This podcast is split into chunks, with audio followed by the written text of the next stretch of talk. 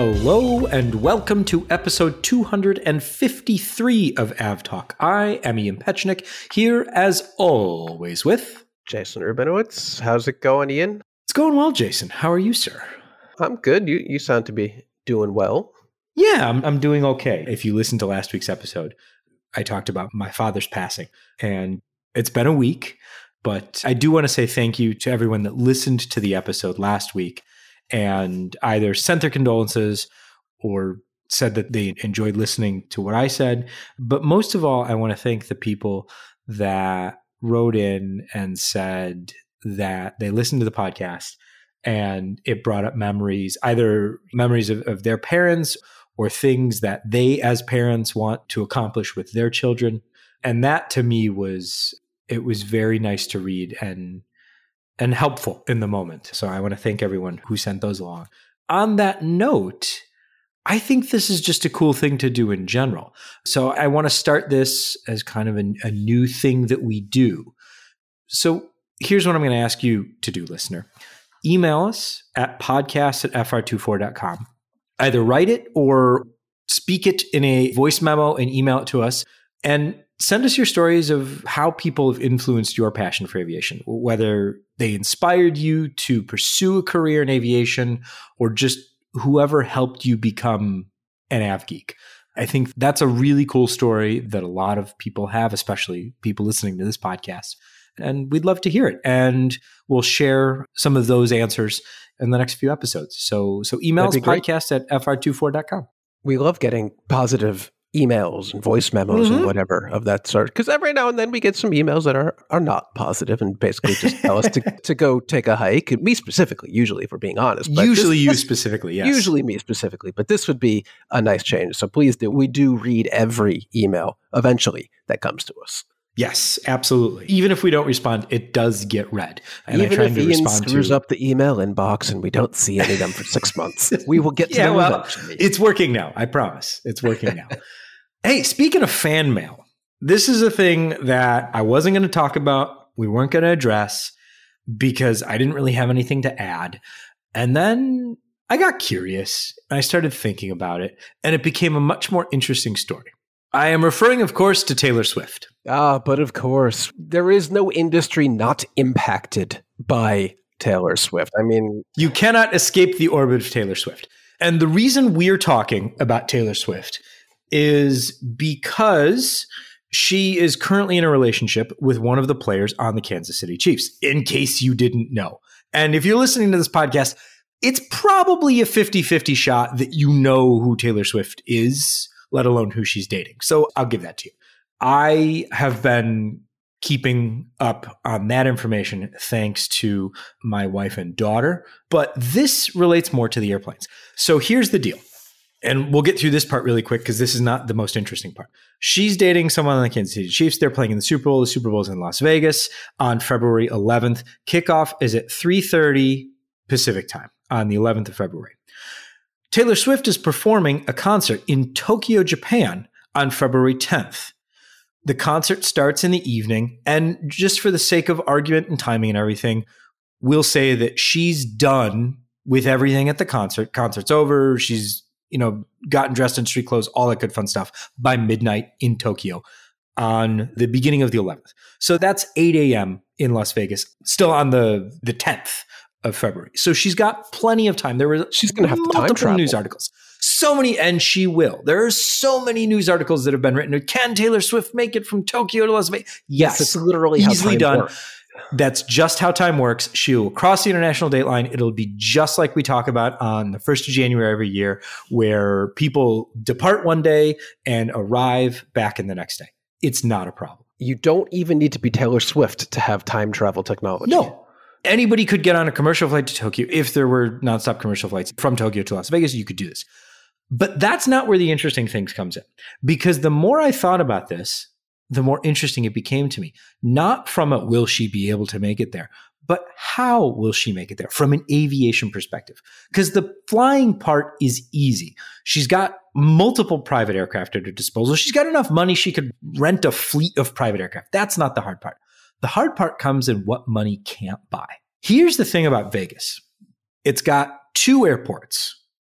with Customs and Border Protections.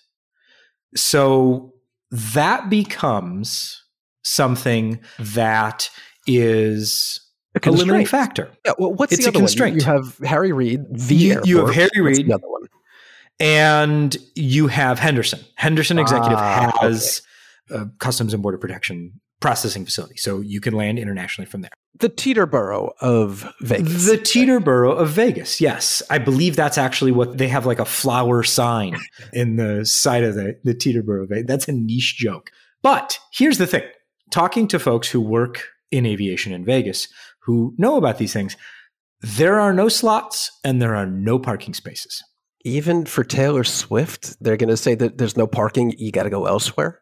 I mean, anybody who is everybody or everybody who is anybody, pick the direction you want to go with that one, wants to go to the Super Bowl every year. And so they have policies, procedures, and from the people that I've talked to, it doesn't really matter. I mean, there are billionaires coming from all over the world.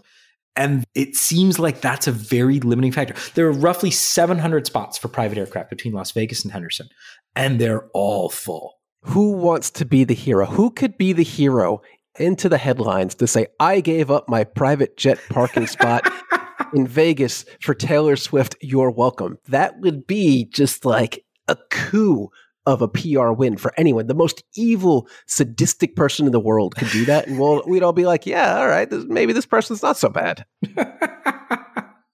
I mean, that's an option. Here's what I think will happen. And I, I'm saying this just to put this out there in case I'm right and also in case I'm wrong. And we can talk about one way or the other. I think what will happen is I think she'll fly to Los Angeles. Okay. And then? Because she's got plenty of time. And then it's an easy hop on any manner of mode of transportation from Los Angeles to Las Vegas. I even one of the many dozens of commercial flights a day. Wouldn't that be something? I mean, can you imagine Taylor Swift being on Southwest? No, I can't. From, I, I honestly cannot. To Vegas. Hey, I, don't, I, Southwest does those, like they have a, a musician on the plane and they play it on, you know, during the flight. That would be fun. Sure. I mean, maybe they're not able to get space on one of those commercial flights. I mean, it is a flight going to the Super Bowl on, on that day. So maybe there isn't any availability. I don't know. I don't know. But I'm sure they'll work it out. They'll scrounge up a basic economy ticket. I'm sure that Taylor Swift will be there. But I thought the most ridiculous thing was the breathless, will she be able to make it in time? Yes, of course. That's how time works. If she were going the other way, no. Then we would have an issue. Not an option. Yes. Yeah. Unless she really does have time travel technology. But if anyone has it, it's Taylor Swift. So this and the follow-up to see whether or not, you know, to figure out how this actually went down. I hope those are the only two times that we ever talk about Taylor Swift on this podcast, and I'm going to leave it there. I got so excited about Taylor Swift that I forgot to mention that we have Jon Ostrower on the show this week. We will be talking about Boeing. No, Jon's just going to, it's more Taylor Swift. Oh, okay. We're going to go deep into Boeing's culture. We're going to go deep into what the future at Boeing might look like. So it's Wednesday, January thirty-first. We spoke with Jon yesterday on Tuesday. Before Boeing issued its earnings today, this morning, we talked with Jon and he gave us a little bit of a look into the crystal ball, but he also gave us some questions to look out for in the earnings today. So after we talk with Jon, after we put that into the podcast, we'll come back and we'll talk about the answers to those questions in just a little bit as well. So that's a little bit later in the show, but there's other than Boeing news this week. And for that, I turn it over to Jason, who has been combing through the recently released docket by the N T S B regarding the American Airlines and Delta Airlines runway incursion that happened at the beginning of twenty twenty-three. I didn't expect to be talking about turtles, but we've already covered Taylor Swift, so let's get to it. So why not? Yeah, this was the docket being released by the N T S B for the incident that occurred January thirteenth, twenty twenty-three. So a little over a year ago. Seems like a lot longer ago than that. January first, twenty twenty-four was six months ago. I think so. so. time time is weird this year. But this was the American triple seven versus Delta seven thirty-seven nine hundred incident at J F K, where the Delta seven three was on its takeoff roll on runway four left, and the wayward American triple seven crossed the runway in front of them after confusing the route that they were supposed to take. They were headed to the wrong runway. Very interesting transcripts released by the N T S B. They talked to everyone, the pilots on board, the American flight, the Delta flight, and the air traffic controllers, which we'll talk about in a minute. This incident was noteworthy because it was really the bubbling over of the acknowledgement that something is not right post-COVID or during COVID, that there are a lot of very close calls, uh, runway incursions, things not going the way they're supposed to on the ground and in the air around airports. And the N T S B launched a very full investigation into this incident. What has been revealed is that the pilots of the American triple seven were very distracted by everything going on pre-departure. Obviously, they have a lot of procedures, policies that they have to take care of before they're able to get to the runway and depart. And in this case, there was a bit of an extra addition in that they needed their cargo closeout, that, which hadn't come in by the time they were already taxiing out to the runway. So it was even more distracting than usual on board the aircraft. And unfortunately, the pilots operating the, the aircraft taxiing on the ground at J F K, which is admittedly a very confusing airport, especially in the area around where the incident occurred, which is called a hotspot. There's a lot of converging taxiways, a lot of runways intersecting all in one place, and they made a wrong turn. They thought they were taxiing out to runway three one left, but really they needed to be turning right to go to runway four left. A lot of procedures that are in place to prevent this incident, they were working and they were there and they were operating as intended. It was just the timing of it turned out to be exactly so that it was almost a disaster. A few airports in the U S, not a lot, I think it's less than two dozen, have a runway protection system where there's some sort of algorithm that detects if there is an aircraft approaching the runway or on its takeoff roll. It will illuminate lights along the runway, red lights, basically a stoplight saying, don't enter this runway, it's active, something else is going on. It turns out that just the moment that the American triple seven nosed over the hold short line, those lights activated. And by the time those lights activated, they were already over the viewpoint of the first two, possibly three illuminated lights on the runway. So by the time they actually saw it, they were already well over the hold short line and inching towards the runway.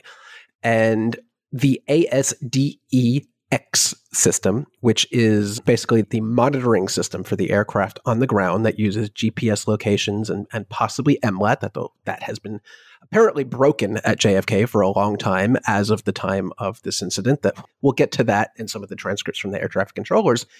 But what happened was that the ground monitoring system alerted the air traffic controllers that, hey, this Delta aircraft is on the move and there's something else on the runway. And thankfully, air traffic controllers in the control cab got that warning, issued the alert to Delta to cancel takeoff. And so they did. They came to a stop, and American continued its rollout or taxiing across the runway. And thankfully, nobody was injured. The American flight continued on to London, as we know, because the flight data recorder was intact, but the cockpit voice recorder, which only records two hours of audio, was overwritten. At the time, they didn't know they did anything wrong. They had communicated with the air traffic controllers in the in J F K Tower, and it wasn't really clear what happened, and they continued on. But if you have the time, I'd recommend reading through the many, many pages of transcripts and human interactions and technology reports and all that, because there's a lot to learn from that. Especially one of the air traffic controllers, the transcript is a bit, a bit spicy. It's colorful. He had a lot of things to say. So there's no audio recording. They're very clear to say that although the interviews are recorded for audio, those recordings are strictly for the N T S B and the transcription. And once it is transcripted, those audio recordings are destroyed. So it is only a transcript of it. But there's some interesting bits from what they call the event scenario, getting into the A S D E X system and the runway safety lights, that there's some algorithms at play that it will not trigger a warning until the aircraft on the move has a velocity of twenty-nine point nine knots coupled with an acceleration of one point two zero meters per second, or the aircraft reaches a velocity of forty-nine point nine knots. And the Delta seven three was operating at quite a bit higher speeds than that. I think they got up to over ninety-four, crossing into ninety-seven knots. So there's some interesting technological aspects to look at as should this be tuned? Should those thresholds be a little bit lower to provide more of a warning for any aircraft that finds its way onto the runway? But getting back to that one air traffic controller, he had a lot to say. I think a lot of it was warranted, that there's some deferred maintenance going on, that this doesn't work, that doesn't work. He hadn't had enough sleep, and it, not assigning blame. The N T S B doesn't do that. But at some point, he called pilots donkeys. That there's been, in his opinion, since COVID, there's been... Not donkeys as in like the nickname for Dunkin' Donuts. Donkeys as in the animal.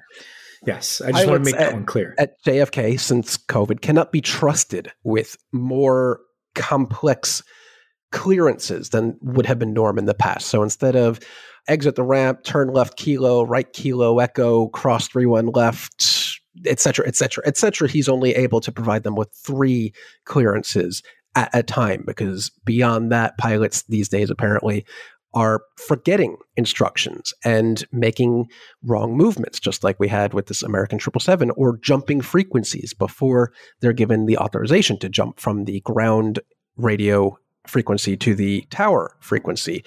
He had a lot to say, and at some point they started talking about, if you've been around a while in New York in the AvGeek scene here, you know about the turtles on the runway. Every spring on three one left, thirteen right, the turtles come out, because this is it. J F K is a wildlife preserve. Around it is a wildlife preserve. And sometimes turtles end up on the runway. And, and it is nice to know he's an environmentalist and he has no issues with the turtles. No, he likes the turtles, I believe, is, yeah. is how we end up in this particular place. But yeah, I thought the transcript of the interviews with the air traffic controller, as well as with the pilots, because we don't have the cockpit voice recorder, unfortunately. And this is something that we talked about in the mid-February episode from last year, how having the cockpit voice recorder on this and other recent high-profile incidents and accidents would be super helpful. But good to see that that seems to be moving in the right direction. But the transcripts are really interesting. I think, setting aside the controller's colorful commentary, it seems to me that he was waiting for someone to come and talk to him. You know, it's just very like, I'm making a mental note of all of the things that I would like to discuss as part of this investigation. And when the N T S B calls me, I'm going to be ready. And the pilots... The transcripts of their interviews with the N T S B were also interesting in that there was a lot of insight into that hurry up and wait and then hurry up again atmosphere of an international departure.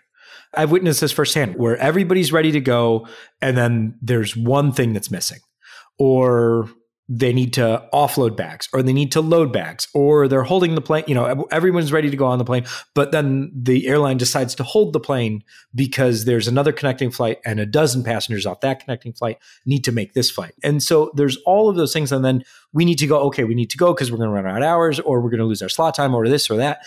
And that came across. I mean, you don't get to hear their voices, but it came across in their words.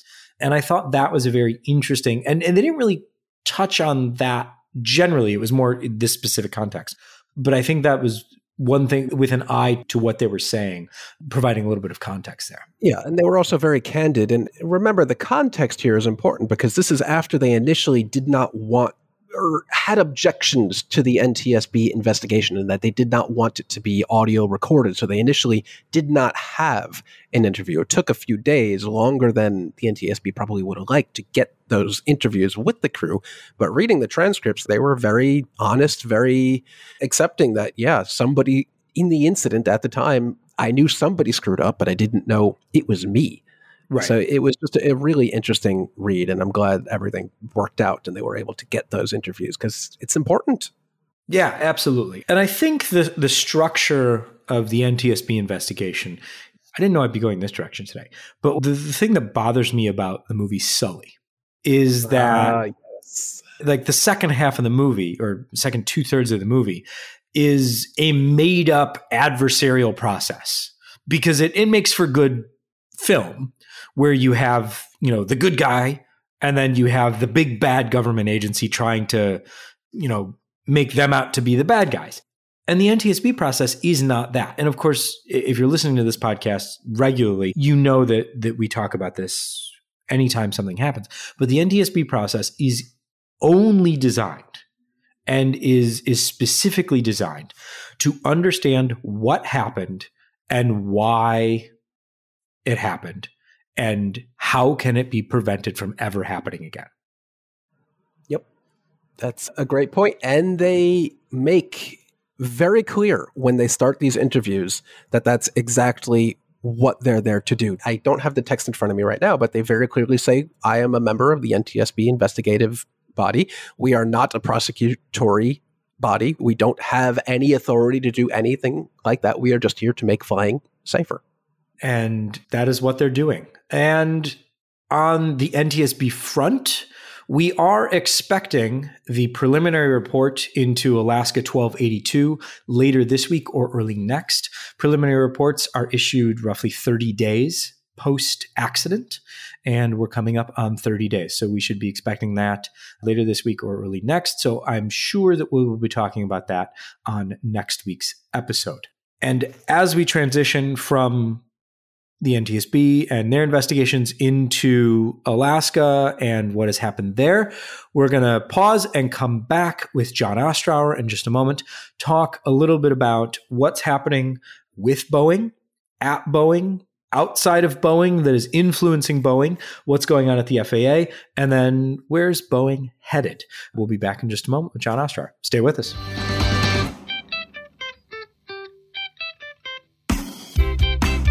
Welcome back. We are now joined by the Air Current's Jon Ostrower, who we often call on when we need to gaze into the crystal ball of Boeing. There's been no shortage of Boeing events and news in the past twenty-five days. And we've done our best to cover those and non-Boeing news. And we've done our best to cover that. So, Jon, thank you so much for joining us once again. Always, always, always a pleasure to be with you guys. Thanks. So we started the month, and it was this month. Well, it'll be last month by the time the podcast comes out on Friday, but we're recording on Tuesday, January thirtieth, and that's going to be important for those that are listening this week, and we'll get to that in a moment. But we started this month with Boeing kind of on the upswing. We had previewed the first delivery of the seven thirty-seven MAX to a Chinese airline in almost four years. twenty nineteen was the last time. China Southern had taken contractual delivery. They were waiting to bring the airplane home, and that finally happened near the end of this month. But in the intervening thirty days, an Alaska Airlines seven thirty-seven nine MAX lost a mid-cabin exit door plug. The seven thirty-seven nine was grounded for those with the same configuration as Boeing and the F A A worked on an inspection process that still to me seems to boil down to, are the bolts there and are they as tight as they should be? Jon, feel free to correct me if I'm wrong. And we sit today with the aircraft returned to service by all five airlines that operate the aircraft with the mid-cabin exit door plug. But again, getting the particular aircraft that are affected by this inspection regime seems to be the beginning, not the end, of the uphill climb once again for Boeing. They are facing drastically increased regulatory scrutiny, even beyond what they were already facing following the twenty eighteen and twenty nineteen crashes of the seven thirty-seven MAX and the subsequent twenty-one month grounding.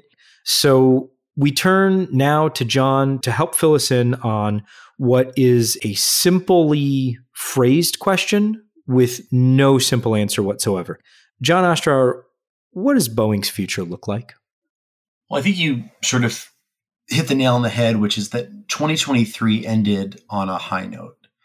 And I think one of the things that the universe of those that have a stake in Boeing's success and those that follow them closely have sort of reached the conclusion at this point that there's an important difference between the weather and the climate.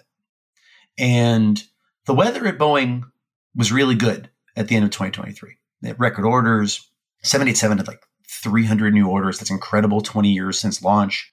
It's a record number that they for a one-year period. China was getting back going again on the MAX eights. And by all accounts, that, you know, MAX seven was wrapping up and getting ready to go to Southwest. I think the thing that this whole situation has caused everyone to do rightly is step back from what is the day-to-day or week-to-week improvement in the, in the news coming out of Boeing, and look at the larger span of history of the company. And I think that's something that we've always done at the Air Current, something that I've had the benefit of being on the front lines of since I started reporting on Boeing in two thousand seven, which has allowed me to sort of look at where we are today and say the situation in the factory that has apparently evidently led to what happened on Alaska twelve eighty-two was fundamentally not just a discrete single one-off problem, but the culmination of a lot of years of compounding strategic missteps that have ultimately frayed Boeing's ability to consistently deliver airplanes to the much of the chagrin of their of their customers, of their regulators, and the flying public. So that's where we find ourselves today. Where we go from here is a five-hour, seventy-five part answer, but I'll keep it tight. You've got thirty minutes. Go. Got thirty minutes. Go. This is a company that needs to return to itself and understanding that Boeing is one of those incredible companies in the world that has really only one peer, fundamentally, in, Air- in Airbus. But in the U S, there's no one equal to it. But it's the kind of company that creates its own gravity. And what I mean by that is that there is literally an orbit of stakeholders that surround them, whether it's financial markets, whether it's its suppliers, whether it's the U S government, whether it's the airline customers, whether it's, you know, labor organizations, all of these different pieces surrounding Boeing, that when Boeing makes a decision, changes the nature of the orbit and the relationship it has with the stakeholders of the planets that surround it. And so those relationships have become increasingly distant and frayed over time. And at a very high level, pulling that back in and seeking to effectively reintegrate the company. I mean, again, the relationships that Boeing has are so damaged over time, and the moments of mistrust that have been created require a very different type of leadership and strategy than the one that they've had for the last twenty-five years. And so ultimately, what we have now is a strategy that is not producing the results that Boeing wants. And we have ample evidence to point to the fact that they're not getting what they need as a company and where they ultimately want to go. We've had a similar discussion, though I don't think it's ever quite been as acute as this. In the past, we've talked about the financialization of Boeing, where the culture of a great engineering company that built great things became a manufacturing company that focused on financial incentives as much as possible as a way of producing shareholder value. Certainly a worthy goal for a company that is driven by stockholders and stakeholders, but along the way became too focused on financial incentives. And then instead of being an engineering company that is financially performing well, became a financial company that isn't engineering well. And the problems are not just the seven thirty-seven nine MAX. We've got the MAX seven and the MAX ten that aren't yet certified. And we also have the triple seven X that is not yet certified. And all three aircraft are years behind schedule, never mind them trying to build a new aircraft. So what type of cultural change are we looking at here? I mean, is there appetite within Boeing for that?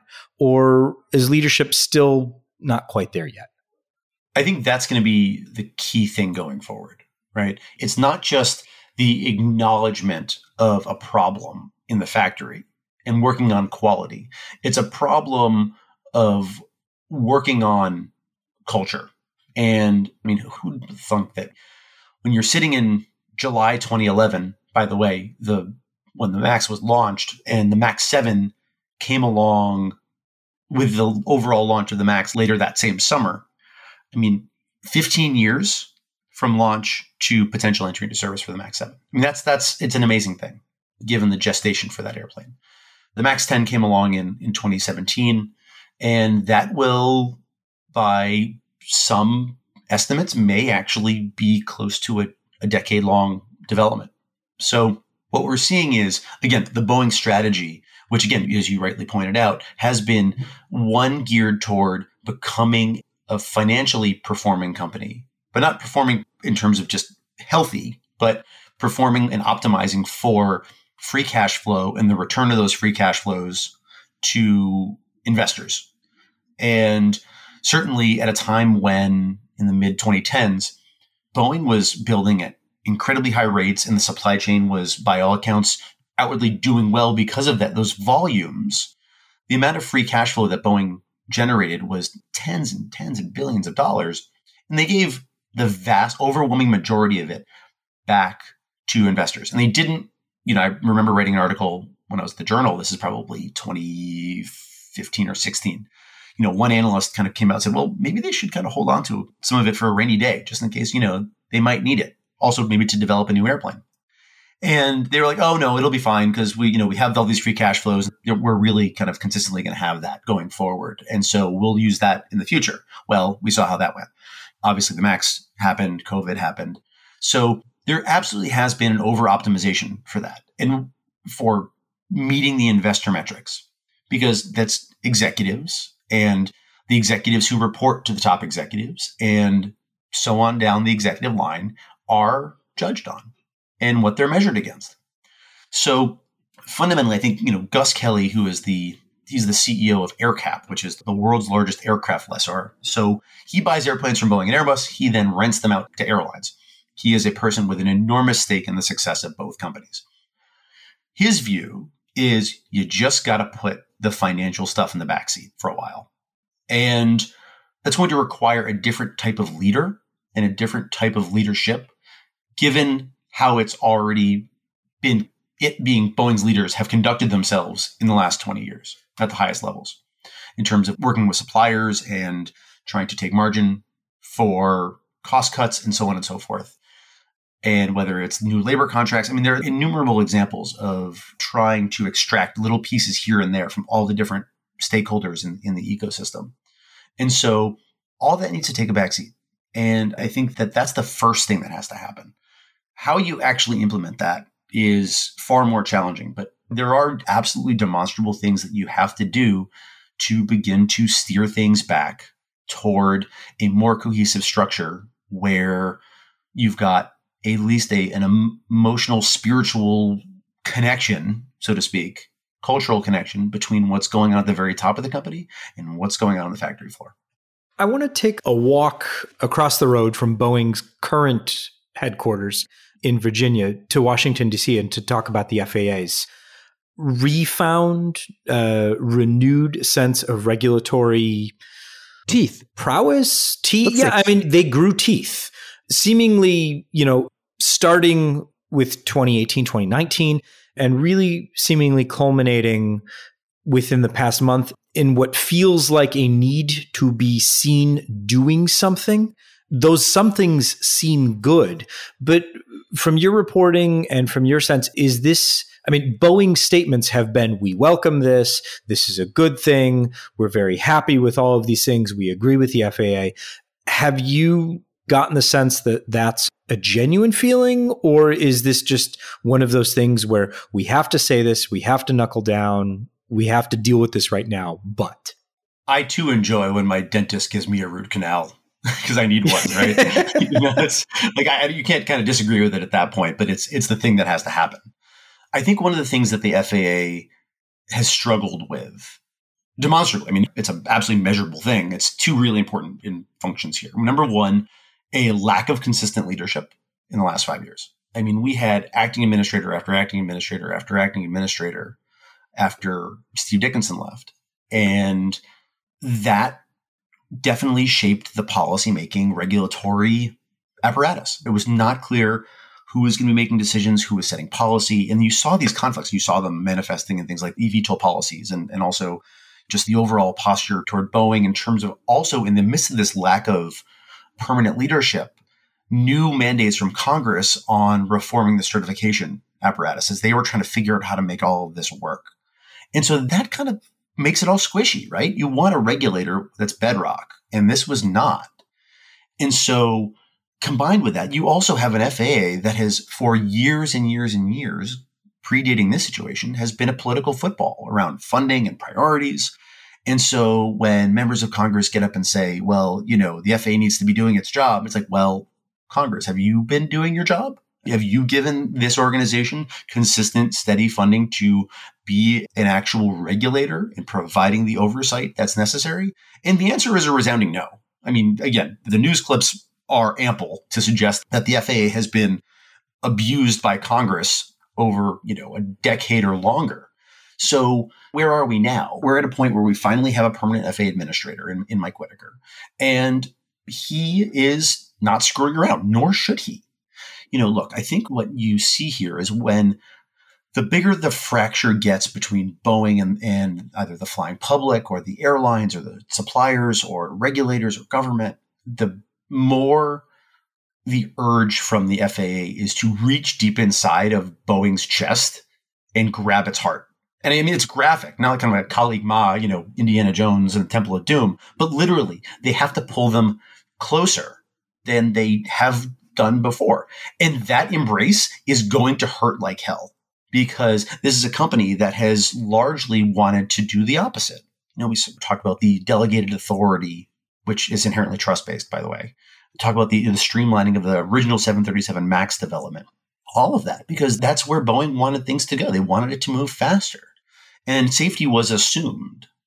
And so obviously after two MAX crashes and now this situation with Alaska, yes, safety is not assumed. And so what you have is a regulator that is literally grabbing them saying, you cannot do this anymore. I mean, too big to fail kind of became a cliche after the global financial crisis. And whether it was the automakers or the banks and bailouts and all that. And it's really important. This is not a financial problem for Boeing. Boeing has a lot of debt that they need to get off their balance sheet. They need to get their house sorted, a bunch of things financially. But fundamentally, they have orders, and it's not a demand question. They have orders for years and years and years. It's a question of Boeing, are you too big to fail? And the overwhelming answer is absolutely they're too big to fail.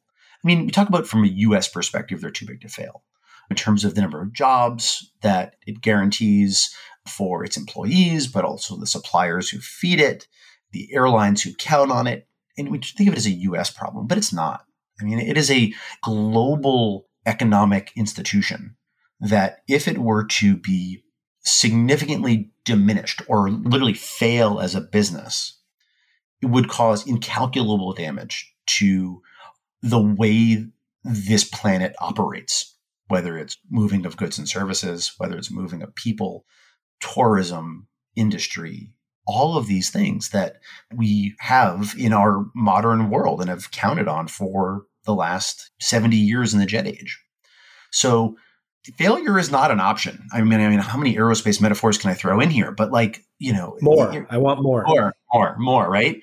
You know, this is a huge, huge, huge crisis for the company, but also for the type of industry this country wants to have and what it's going to mean for the world. Airbus cannot build all of the airplanes for everybody. That's not a realistic outcome here. So you need a second, hopefully balanced, healthy duopoly, but it's going to take a long, long time to get there. So let's take a look at the actions that the F A A did take in the last week or, or the actions that Boeing itself took within the last week. So first up, I, I think we have to discuss the new oversight at Boeing directed by the F A A, the, the most prominent of which I think is the strict cutting down of the production rate increase at Boeing and the not going to approve an additional line for the seven three. And we know that Boeing was ramping up to open an additional line for the seven thirty-seven outside of Renton for the first time ever up in Everett, where they manufactured seven forty-sevens for decades. What does the future of, of production of the seven three look like? Do, do we think this is a temporary thing, or is this going to last for years? Like, how does Boeing once again prove we are trustworthy, we can ramp up production once again? Well, how do you get to that answer? Well, that's the hard part. When you when you when the trust has been violated, proving that you are worthy of trust again is incredibly challenging. And it takes time. And no one knows how long that's going to take. But I think one of the things that, you know, to kind of step back from sort of not just the F A A's essential role of ensuring air safety, but I think what we see here is the F A A and the U S government cannot say to a publicly traded company, you need to have different leadership or you need to have a different strategy. But this is always the tension with Boeing. It is a public company that's not owned in any portion by the United States government, aside from the fact that they are their biggest customer. So within that, their options for saying you need to change are limited. But again, you see this like publicly traded private company that is also an asset, strategic asset of the United States of America. So you, you see this kind of playing out. And so what, what are, what does that mean? And, you know, if you sort of look at the chessboard, what the F A A is signaling is that, number one, Boeing, you have to get your house in order operationally, but also by saying, no, you're not going to get your fourth production line in Everett until we're satisfied, that they are ultimately shifting the pain, I believe deliberately, from what I understand in my reporting, to the customers and the shareholders, the two groups that Boeing listens to the most and cares about above all others. And so by capping the production rate at thirty-eight, forty-two a month, I'm not really sure where it's going to land, probably closer to forty-two, because the wing part of Boeing's seven thirty-seven production was already running at forty-two, and it was and it was actually pushing, going through the the pipe at final assembly, which was going at thirty-eight. So not sure what the cap is going to be monthly. But effectively what we're saying is airlines are not going to get their airplanes as soon as they thought. And that's going to create a lot of very angry customers wanting things to change at Boeing. That's already happening and already happened, but this will reinforce it globally. On the other side of it is that Boeing's plan financially was to achieve a ten billion dollars free cash flow for investors. And what that means is that, that those ten billion dollars of annual free cash flow would be returned to investors as a in the form of dividends, buybacks, ultimately. Thank you for your investment as shareholders. This is the fruits of our labor. They were going to do that by significantly raising production. And probably we were going to see between fifty and sixty seven thirty-seven MAXes per month rolling out of Renton by, you know, twenty twenty-five, twenty twenty-six to achieve that. That's on hold. That's almost certainly not going to happen because the production ramp is flat and the cash is not going to come. At least certainly not when Boeing had promised it, aside from the fact that they were not strategically set up to actually do that based on how they were have been performing. So what does that mean? It means you've got angry shareholders and you've got angry customers. And I think what that ultimately means is that that the F A A, in its fundamental strategic inability to directly call for a leadership change in a new strategy, is trying to apply pressure to those groups within the Boeing ecosystem to effectively do it for them. Interesting. So it's indirect pressure almost, but everyone knows what they're actually trying to achieve. There's no illusion here, but I guess, yeah, they, they, the federal government can't exactly come out and say, you need a new C E O. It's not really its place. But I want to shift in the minutes we have left to the MAX seven and the MAX ten. What is the status of those? Because there's been some big changes in the last few days. Yeah. So, so let's start with the MAX seven. So the MAX seven is, I call it Southwest regional jet, right? So they're smaller markets, and they can they can have that airplane to move around its its network. It's actually, that's probably not fair because the, the range is considerably longer. But fundamentally, it's Southwest's small aircraft that was going to be the future of its next generation fleet. So the Southwest fleet was going to be MAX sevens, MAX eights, seven thirty-seven seven hundreds, which are increasingly going to be retired, and newer seven thirty-seven eight hundreds. And that was going to be their fleet. And so the overwhelming majority of orders for the max seven are for from Southwest and to a le- significantly lesser extent Allegiant. And so what this ultimately means is that as the airplane was wrapping up certification, because it also had to jump through a, a lot of very necessary required hoops based on the certification reform act that went through at the end of twenty twenty, that Boeing had to do a lot of additional documentation about things that changed on the airplane and to do design assurance and, and all these things that, that were not initially part of the expected certification. So over the course of twenty twenty-three, early twenty twenty-three, actually, Boeing sort of became increasingly aware that they found through initially through analysis and then through validating flight tests that if you leave the engine anti-ice, so this is hot air that's bled off of the C F M LEAP one B engine and then run through around the nacelle to, to prevent ice buildup. If it's run too long under a certain set of conditions, which from our understanding is, you know, if it's run beyond five minutes in dry conditions, that there is a, a risk of overheating of the inlet and potential catastrophic damage to the engine, which would cause a, a piece of the airplane potentially to separate, which is incredibly bad. You do not want that to happen. So Boeing said, okay, how are we going to mitigate this? Number one, for the existing fleet of max eights and max nines. And in August, when Boeing publicly acknowledged that this was an issue with the F A A, F A A said, okay, the airworthiness directive says pilots will just flip off the, the system after five minutes in dry, in dry conditions, just to be sure. That's the mitigation. Okay, F A A was happy with that. Fast forward to the end of the year, and the max seven was progressing toward final certification, but it became increasingly clear that Boeing would have to ask for what's called a T L E, a time-limited exemption, from the requirement to fix this issue on the max seven because it was non-conforming to regulations, and that it would have to go ahead and make the fix, and it would have until the end of May of twenty twenty-six to do so. And it would make the fix for the existing fleet as well and the, and the, the max sevens. And on literally the morning of January fifth, the Seattle Times published a rather extensive article detailing sort of the thinking behind asking for this exemption and talking to aviation experts who said this is not a sufficient mitigation and risk between here and when a fix would be available. Boeing should go ahead and just go ahead and fix it. And the recommendation from these safety experts, among others, including labor unions, was that, yes, it has to be fixed and it should be fixed for max seven certification.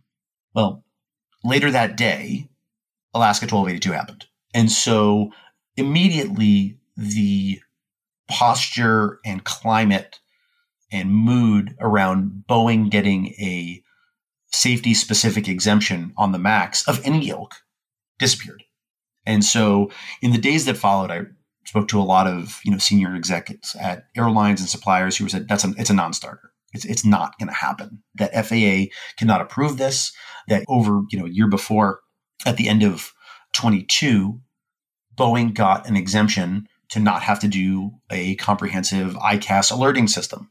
By the way, the irony of that is that had they gone ahead and done the I C A S alerting system for the max seven and ten, there would have been an alert in the cockpit to tell pilots to turn off the anti-ice. I was waiting for you to mention that because this is an exemption on top of an exemption. So not only do you not have a system that that notifies pilots oh. that, hey, there, there's something wrong here, turn this off.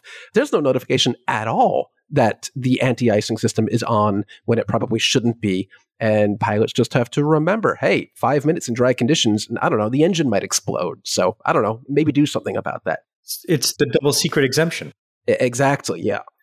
I mean, look, Boeing has spent so much time and so much energy pushing for exemptions that compound other problems later on down the road, that rather than embracing the pain of just doing it, has ultimately created more problems and more time and more cost for themselves than it would have solved. No one is better to, to speak to this than you, John, because you, you've been covering this forever, but did Boeing's customers put Boeing in this position? I mean, we all know that the American order of the, the Neo spurred Boeing to create the MAX. It, it was an time crunch. So is it fair that we can just blame Boeing completely on this, or is it just circumstances? This is where we ended up, and the seven thirty-seven is beyond its useful life as an aircraft, but we are where we are. Well, you're talking about episode three of the five-part, seventy-five item documentary here, right?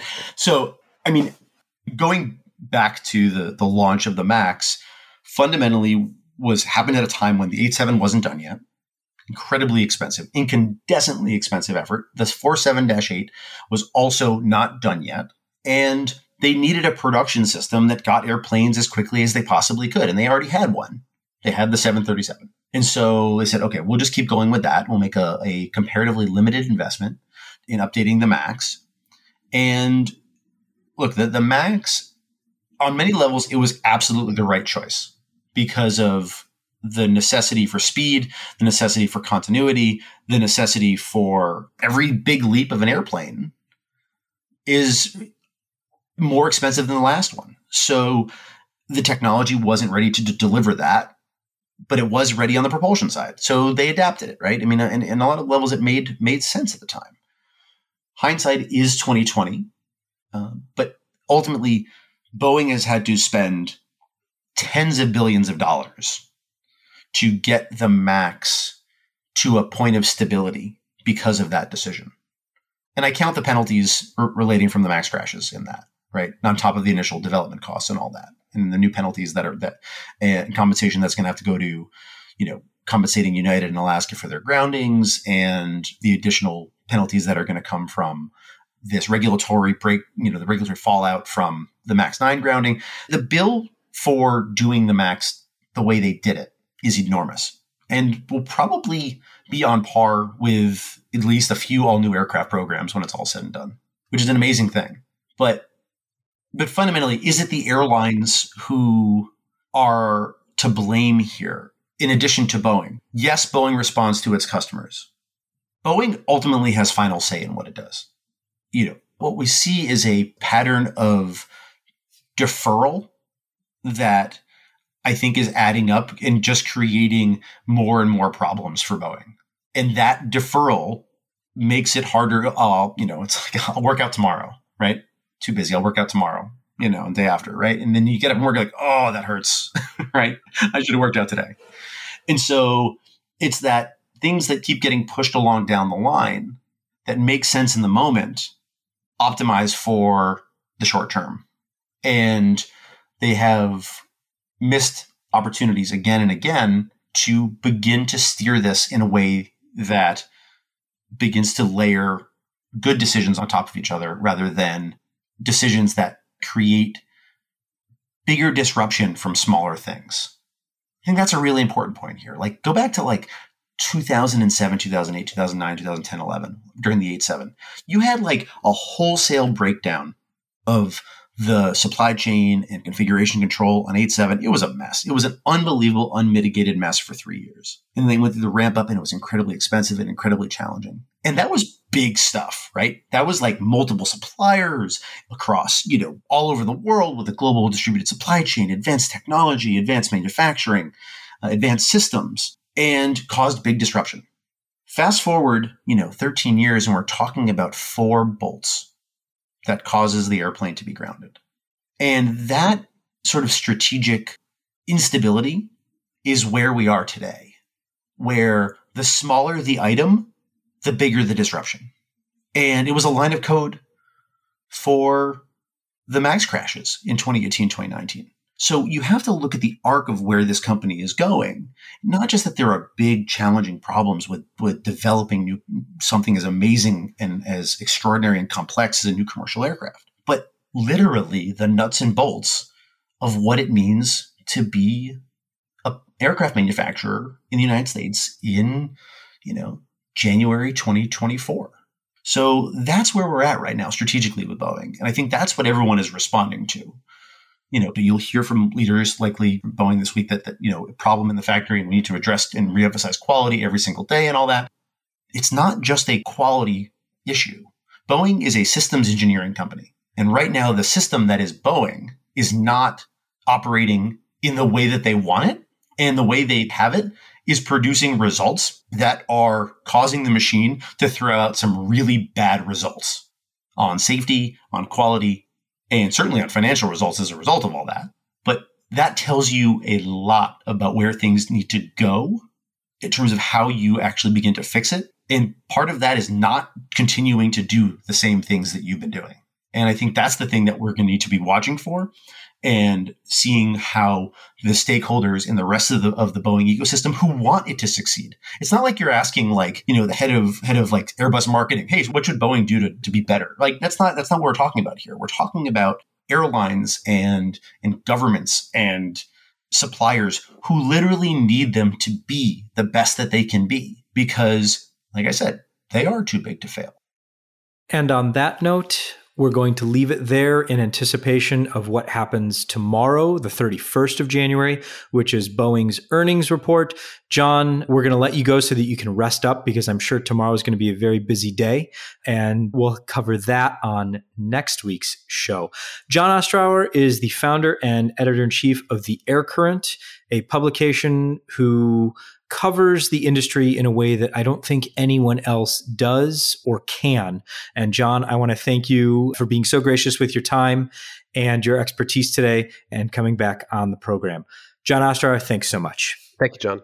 Thanks, gentlemen. My pleasure as always.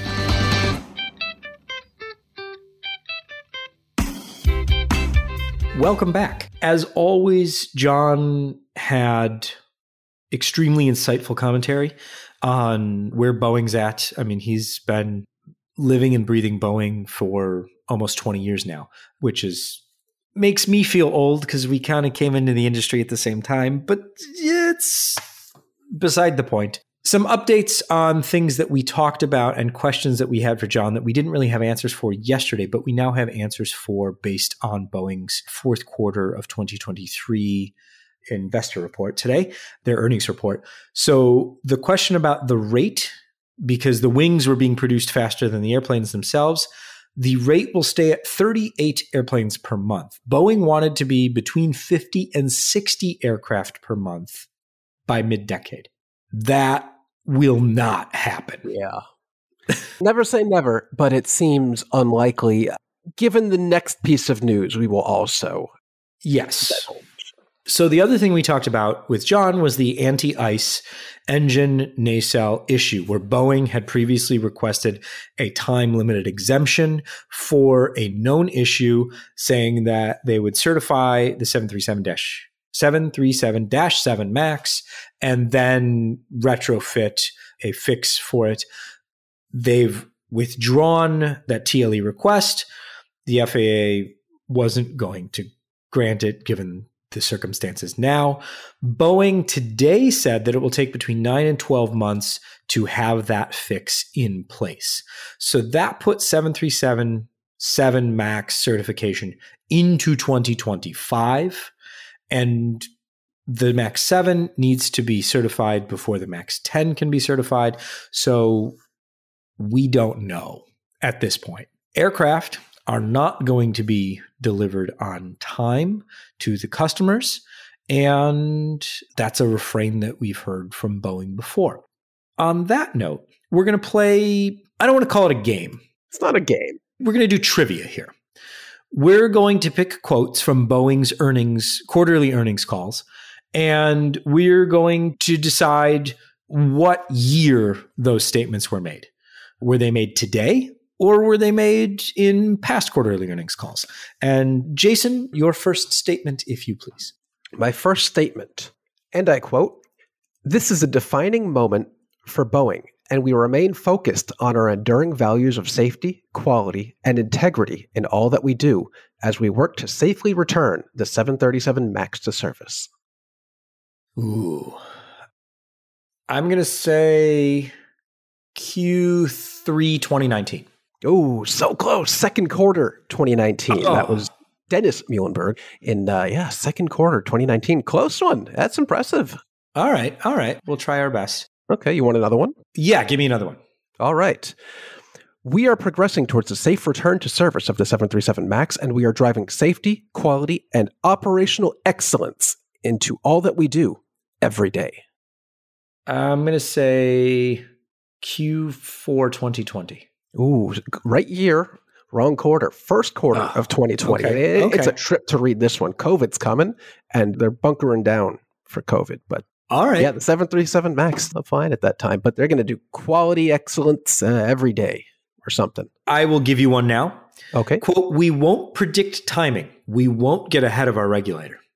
Ooh, not much to go on there. I'm going to say that's third quarter twenty twenty-two. That was today. No. That was today. Okay. I mean, that there's, there's not much to go on there. That could happen anytime. You want to give me one more? All right. Here's another one. We've also taken action to further sharpen our company's focus on product and safety and services safety. And we continue to deliver on customer commitments and capture new opportunities with our values of safety, quality, and integrity always at the forefront. Hmm. That wasn't today. That, that was not today. today. It was the third quarter of twenty nineteen. Okay. Yeah, yeah. A lot of these quotes, the common theme here is we did bad and we're going to make it right by being safe and quality and integrity. A lot of these quotes could be repeated verbatim today. Yeah, and they were. There are multiple sentences in today's earnings call where they talk about safety and quality and engineering excellence. And you made a good point about this before we started recording. What was it? Well, my point was that our previous three minutes of podcast don't make sense if this had never happened before. Because if this had never happened before and Boeing said the exact same things, we would be having a very different conversation. We would be saying Boeing is doing the right thing. They're taking responsibility. We can trust they are taking this seriously. We know that this organization is an organization that puts safety above all else, and they're going to do whatever it takes to ensure that this never happens again. And not only does it never happen again, they come out of this better, and they come out of this smarter, and they come out of this in a way that ensures the aircraft they build are the best aircraft in the world. Yes. What was the line that was so common after the original grounding of the MAX? That this will be the safest aircraft ever, right, after the amount of scrutiny put into it and the amount of time Boeing has poured into it. That turned out to not be true at all. As we've seen, they're missing bolts to hold the doors on the aircraft. So that that's fundamentally not what actually happened. However, there are some interesting changes in the tone from Boeing today. On the earnings call itself, Boeing C E O Dave Calhoun said, I quote, I cannot comment on any specific root cause or speculate the root cause. As a participant in the process, I do believe the investigation will narrow quickly. He then went on to say, we caused the problem and we understand that. That does show a lot of growth, I think, at Boeing, that they're able to say, like, not really saying it, but saying, hey, we screwed up. This investigation is really quickly going to show that we did something bad and we well, we screwed up. And then they actually said, we caused the problem and we understand that. That is not something Boeing was readily admitting during the M C A S debacle of twenty nineteen through the early twenty twenties. This is a fundamentally different tone. I don't know how much stock I put into it. I don't know if Boeing's actually learned anything or if they're just a, a wounded bear lashing out saying, oh, we're, we've learned our lesson. We we caused this problem. We're, we're going to be better. We've heard it all before. Now they actually have to do the hard part and deliver on that. Yeah. We'll see what the preliminary report from the N T S B says. We'll see what Boeing does over the next weeks and months to regain the trust of its workforce, of its regulator, of the airline customers, and of the flying public. The road just keeps getting longer for them. And as we talked about with John, it short-term decision-making has hurt them more than the tough decisions about crafting a long-term vision for what the future of Boeing looks like would have in the first place. Let's move on from Boeing and talk about just some other things that have happened this week and other things that are worth keeping an eye on as the rest of the year unfolds, because it's only the end of January. Uh, it's been a long year. Remember Joel? That was this year. That was this month. I know. JetBlue is slowing the pace of deliveries because they don't need the aircraft yet, because they don't have the airline in place to operate those aircraft. They're basically pausing their growth in light of everything that has happened to them in the last few months, including the the big, I don't know if it's a nail in a coffin so much as it's a gut punch that they can't merge with Spirit. But it seems to me that that they're they're putting a pause on their growth, and a big part of that is deferring aircraft well into the end of the decade. What's wild about that to me is that at the same time they're deferring delivery of aircraft, they also have a wild number of aircraft grounded, or expect to have aircraft grounded. Right. In JetBlue's earnings uh, call this week, they have seven parked aircraft due to the Pratt and Whitney geared turbofan engine issues now. But by the end of the year, they expect to have thirteen to fifteen aircraft grounded. That's a lot of aircraft that they can't operate. And on top of that, they're deferring aircraft. This is not signs of a healthy airline. I really hope they can turn it around. Let's hope so. Ryanair is forecasting capacity slightly down in Europe this summer, which is interesting in a microcosm, but makes sense kind of looking at it from the macro level. Ryanair is not saying its capacity is going to be down, but it's saying it's taking advantage of other airlines having less capacity and fares will be higher. What they're looking at is basically the same thing that everyone is looking at, and especially airlines operating Airbus A three twenty neo family aircraft are looking at, and that's planes on the ground. Between delivery delays and the fact that the Pratt and Whitney engine issues will keep a sizable chunk of the the Airbus A three twenty neo family on the ground, at least for a small period of time, if not longer, they're saying they're capacity is going to be down this year and prices are going to be higher this summer. Yep. So if you were planning on flying a, a low-cost airline in Europe this summer, you're going to be paying more. Yeah. And at the same time, uh, Ryanair just two days ago said it expects uh, the seven thirty-seven ten to be certified by the end of this year and flying early next year. They might want to rethink their plan. Maybe. Sure. Why not? Yeah, sure. In an alternate universe. I, I don't know. But yeah. That is what we have learned in the last day shows that Ryanair, like uh, a couple other airlines, specifically United, they're going to have to rethink their fleet plan for the near term, because that is not going to happen. I mean, I don't know if we talked about this, but United's already doing that. Maybe. It's Reuters first reported that Scott Kirby hopped a flight over to Toulouse and said, can we have A three twenty-one neo slots, please? And then and, Ryanair said, we'll we'll take any seven thirty-seven ten said, we'll take those uh, if they don't want. want. But don't read too much into it. Maybe Scott Kirby just wanted to go to the south of France in January because it's nice there. Who the doesn't? Food is good. I mean, I, I'd go. Now that you mention it, yeah, that sounds like a good idea. I don't know where they'd be getting those slots from, but hey, JetBlue just said, you know, we don't need as many, so maybe United will take them. The idea, at least as Reuters was reporting it, was that because of that, Airbus went to other airlines and said, you have delivery slots. Are you going to use those? Can hey, we have them back? These, or can we have How them much back? Can we talk? Can we talk? That'll be fascinating to see if anything comes of that. Also on the Airbus front, and if you don't want to fly a low-cost carrier to Europe or even between the U S and Europe, you can now fly on a Beluga, assuming that you want to ship yourself and go that route. So Airbus built the Beluga to carry around Airbus parts, similar to the Dreamlifter. Then they went and said, we need a bigger plane, so they built the Airbus Beluga X L, which is based on the A three thirty. They still have the Beluga fleet. And they said, well, why don't we make some money off of these, and turned it into a cargo airline, outsized cargo airline. That outsized cargo airline function of Airbus now has approval to fly between Europe and the United States. So expect to see, or hopefully you'll see, a Beluga at an airport near you. That'd be great. I don't know if those aircraft had ever crossed the Atlantic in their current form, at least. I don't think we ever thought that would happen. So this is this is great, especially now that the Antonov fleet of uh, the, the heavy lifters is, is a little more difficult to get access to these days. The Beluga fleet is not a, as versatile, I don't think. You have to have a lot more less loading. weight. Yeah, yeah less, less weight. weight needs specialized loading equipment and things like that. But, you know, but it's maybe something worth it. If you've got some helicopters to move or, or something like that. Speaking of helicopters, we've got some sad news.